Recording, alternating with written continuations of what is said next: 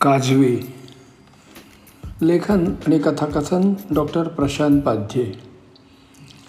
रश्मी पैशाची फारच लोभी होती आणि त्यावरून सौरव आणि तिचे बऱ्याच वेळा खटके उडत. तो बँकेत चीफ कॅशियर म्हणून काम करत होता. तिलाही बऱ्यापैकी नोकरी होती. सौरभ म्हणायचा माझ्या एकट्याच्या पगारात सगळं भागून आपल्याजवळ तुझा सगळा पगार शिल्लक राहू शकतो. आणखीन काय पाहिजे? पण तिचं म्हणणं होतं आणखीन पैसे पाहिजेतच. आपल्याला मोठं छान घर घेता आलं पाहिजे. आपण काही काळ थांबू. त्याला हो म्हणण्याशिवाय पर्यायच नव्हता. एक दिवस रश्मी स्कूटरवरून चालली होती तेवढ्यात समोरून येणारी एक गाडी अचानक रस्त्याच्या कडेकडेला जाऊ लागली आणि बाजूच्या एका मोठ्या झाडावर आपटून थांबली. रश्मीनं पटकन स्कूटर थांबवली आणि गाडीकडे धावली. पाहते तर गाडी चालवणारा एक वयस्कर माणूस बेशुद्ध होऊन स्टेअरिंगवर डोकं टेकून होता. तिनं तातडीने एक टॅक्सी मागवली. लोकांच्या मदतीनं त्या माणसाला टॅक्सीत बसवलं आणि एका मोठ्या हॉस्पिटलमध्ये नेलं. कॅज्युलिटीमध्ये डॉक्टरांनी तपासून हार्ट अटॅक आला आहे ॲडमिट करावं लागेल म्हणून सांगितलं. तिने तिच्या क्रेडिट कार्डावरून पैसे भरून ॲडमिट केलं. नंतर त्या माणसाच्या पाकिटातून त्याचे आयडेंटिफिकेशन शोधलं असता कळलं की तो माणूस म्हणजे सुप्रसिद्ध इंडस्ट्रियलिस्ट आहुजा सेट आहे. मग मात्र सगळं चित्रच पालटलं. त्यांना स्पेशल रूममध्ये हलवण्यात आलं आणि तातडीनं उपचार सुरू झाले.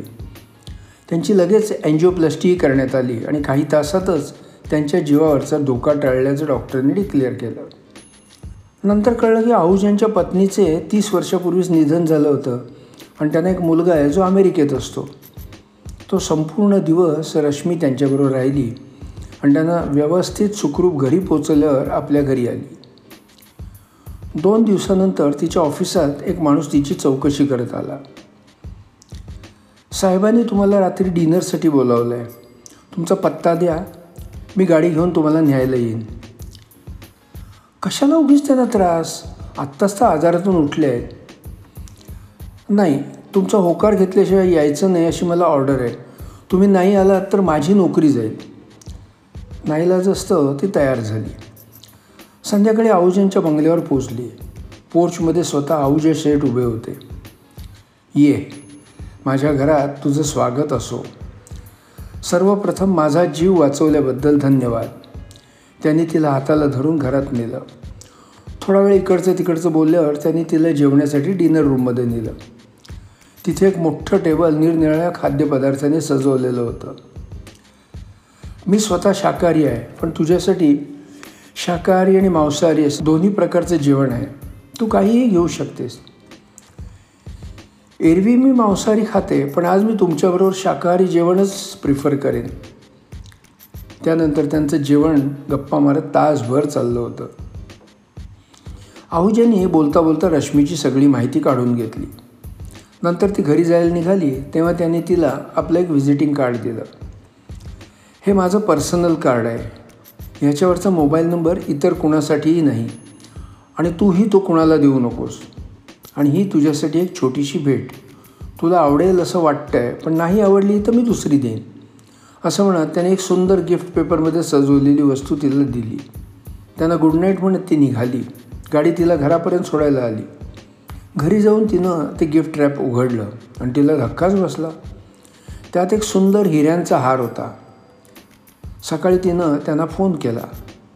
सर इतका महागडा हार कशाला दिलात? अहो त्याची काहीच आवश्यकता नव्हती.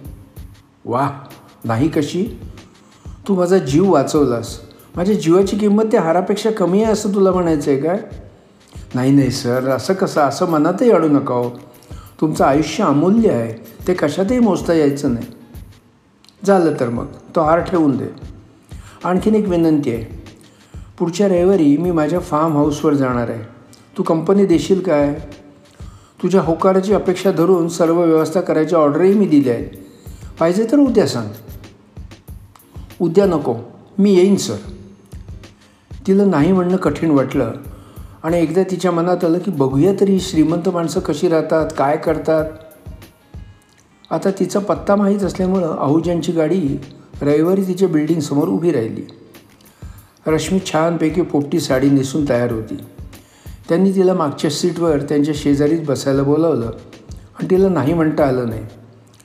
रश्मी अशा आलिशान गाडीत पहिल्यांदाच बसत होती. तिची नजर सर्वत्र भिरभिरत होती. खरं तर तिला आपण प्रवास करत आहोत हे जाणवतच नव्हतं पण घाट सुरू झाला आणि ती बेसावत असल्यामुळं दोन तीन वेळा ती आहुजांच्या अंगावर रेलली. आणि प्रत्येक वेळी तिला सॉरी म्हणावं लागलं. एकदा तर तिने सॉरी म्हटल्यावर आहुजाने हलकेच तिच्या मांडीवर थोपटून इट्स ओके म्हटलं. दहाच्या सुमाराला ते फार्म हाऊसवर पोचले तेव्हा तो सगळा भाग हलक्या धुक्यानं व्यापला होता. गालाला हलकेच चाटून जाणारे ढग ती पहिल्यांदाच अनुभवत होती. ती अगदी मोहरून गेली होती. त्या आरामदायक गाडीमुळं तिला प्रवास जाणवलाच नाही. ती अगदी फ्रेश होती. आणि तेच तिचा प्रफुल्लित चेहराही सांगत होता. ब्रेकफास्टनंतर राहुजाने तिला फार्म हाऊसच्या बागेतून फिरवलं. सर्वत्र फुलझाडं आणि फळाने लगडलेली झाडं होती. रिकाम्या जागेत सुंदर हिरवळ होती. ती बघून रश्मीला त्यात लोळावं असंही वाटलं पण तिनं स्वतःला आवडलं. संपूर्ण फार्म हाऊसला फेरी मारायला त्यांना जवळजवळ दीड तास लागला. या संपूर्ण फेरीत दोघांनी एकमेकांबद्दल थोडीफार माहिती करून घेतली. नंतर दुपारी थ्री कोर्स लंच झाल्यानंतर त्यांनी विश्रांती घेतली आणि संध्याकाळचा चहा घेऊन ते परतीच्या मार्गाला लागले. वाटेत घाटात त्यांनी भाजलेली मक्याची कणसं खाल्ली आणि परत चहा पण घेतला. रात्री आठ वाजता आहुजांची गाडी तिच्या दारात पोचली ती गाडीतून उतरणार तेवढ्यात आहुजा म्हणाले एक मिनिट रश्मी. त्यांनी त्यांच्या शोफरला दोन मिनटं गाडीतून उतरायला सांगितलं. Rashmi I hope you don't misunderstand will you marry me मला लगेच उत्तर नको आहे पण घरी जाऊन शांतपणे विचार कर आणि मग उत्तर दे ओके गुड नाईट ती कोणत्या अवस्थेत घरी आली ते तिचं तिलाच कळलं नाही. एवढा मोठा माणूस आणि मला रिक्वेस्ट करतो तीही लग्नासाठी. दुसऱ्या दिवशी ती कामावर गेलीच नाही आणि तिनं तिचा फोनही स्विच ऑफ करून ठेवला. संपूर्ण दिवस विचार करून तिचं डोकं फुटण्याची वेळ आली होती. म्हणून संध्याकाळी जवळच्या बागेत गेली. तिथे खेळणारी लहान मुलं आणि त्यांच्या हसण्या खिदळण्याच्या आवाजाने ती खुलली.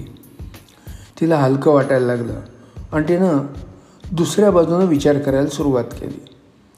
आहुजा चांगलेच वयस्कर होते. सत्तरी पार केलेली होती. शिवाय जोरदार हार्ट अटॅक येऊन गेला होता आणि डिस्चार्ज करताना डॉक्टरांनी रश्मीला ती त्यांची जवळची नातेवाईक समजून हलकेच सांगितलं यांचं आयुष्य जास्त नाही आहे खूप मोठमोठे ब्लॉक आहेत आणि वर डायबिटीस आहे. त्यामुळं रिस्क खूप जास्त आहे. ते सगळं तिला आठवलं आणि डोक्यात घुमायला लागलं. आणि त्याचवेळी तिला त्यांची गडगंज संपत्ती प्रचंड प्रॉपर्टी हे सगळं दिसायला लागलं. शिवाय मुलगा त्यांच्याशी भांडून त्यांच्याशी संबंध तोडून कायमचा अमेरिकेला गेला होता. याचाच अर्थ जर या माणसाशी लग्न केलं तर लवकरच आपण पैशात लोळू आणि मग सौरभशी लग्न करू. हळूहळू तिचा विचार पक्का व्हायला लागला. आता तिला खूप बरं वाटायला लागलं हलकं वाटायला लागलं आणि त्याच विचारात ती बागेतून बाहेर पडली आणि नेमकी आहुजांची गाडी तिच्या समोर उभी राहिली. त्याने दार उघडलं आणि किल्ली दिलेल्या बाहुलीसारखी ती त्यांच्या गाडीत त्यांच्या बाजूला जाऊन बसली. बराच वेळ कोणी काही बोललंच नाही. तिचं घर आलं आणि गाडी थांबली. ती खाली उतरली आणि घराकडे निघाली. गाडी सुरू झाली आणि अचानक ती मागे वळली आणि तिनं गाडीच्या काचेवर टकटक केली. त्यांनी काच खाली केली. I accept your offer. आणि ती पटकन घराकडे पळाली. त्यानंतर मात्र सगळ्या हालचाली विजेच्या वेगानं पार पडल्या आणि त्यांचं रजिस्टर लग्न झालं. संपूर्ण रंगीत दिव्यांच्या रोषणाईनं सजलेल्या घरात तिनं मालकीण म्हणून गृहप्रवेश केला. आपण या प्रचंड प्रॉपर्टीच्या मालकाची बायको झालो आहोत हे तिला अजूनही स्वप्नच वाटत होतं. तिला अगदी हलकं हलकं आणि मोर पिसांच्या गालीच्यावरून चालल्यासारखं वाटत होतं. आहुजींची बायको झाल्यामुळं तिला नोकरी सोडावी लागली. पण त्याचं तिला काहीच वाटलं नाही. आता गरजच नव्हती नोकरीची. तिला काम असं काहीच नसायचं. कधी बिझनेस पार्टी असली तर ती शोभेच्या बाहुलीसारखी आहुजांबरोबर जायची. कधी मर्सेडीज गाडीतून फिरायची किंवा कधी कधी दिवसभर शॉपिंग करायची. दिवस कसे मजेत चालले होते. सौरभनं तिला कॉन्टॅक्ट करायचा बऱ्याच वेळा प्रयत्न केला. पण बऱ्याच वेळा तिचा फोन बिझी तरी असायचा किंवा ती घ्यायची तरी नाही. एकदा रात्री अकराच्या सुमाराला त्याचा फोन आला तेव्हा ती बेडरूममधून बाहेर आली आणि तिनं त्याचा फोन रिसीव केला. सौरभ तू मला परत परत फोन करत जाऊ नकोस. तुला कळत नाही काय? मी त्या म्हाताऱ्यासमोर काही बोलू शकत नाही. अरे थोड्या दिवसांचा प्रश्न आहे. याची विकेट केव्हाही उडेल. मग मीच मालकी नाही या साम्राज्याची. आता मीच तुला फोन करीन तो मुहूर्त येईल तेव्हा. काय? बाय. तिने फोन कट केला. दरम्यान सौरभच्या बँकेत समीरा सबनीस नावाची एक नवीन ब्रँच मॅनेजर आली. ती थोडी नौखी होती. तिला ब्रँच मॅनेजर म्हणून अनुभव कमी होता. सौरभ जरी तिच्यापेक्षा एक वर्षांना लहान होता तरी आपल्या कामात हुशार होता. तो तिला मदत करायचा सांभाळून घ्यायचा. हळूहळू त्यांच्यात एक हळूवार नातं जुळायला लागलं आणि आठ महिन्यातच त्यांनी लग्न केलं. दोघांनी मिळून एक छानसं घर घेतलं आणि ती आनंदात राहू लागली. रश्मीच्या लग्नाला दहा महिनेसुद्धा पूर्ण झाले नाहीत आणि एक दिवस आहुजांचं झोपेचंच निधन झालं. रश्मीनं रडून दुःखाचं नाटक केलं. त्यांचे सगळे दिवस यथासांग पूर्ण केले. तेरावं झालं आणि दुसऱ्या दिवशीच आहुजांचा पर्सनल सॉलिसिटर आला. त्याच्यासोबत एका अनाथालयाचे आणि एका अंधविद्यालयाचे संचालक पण आले.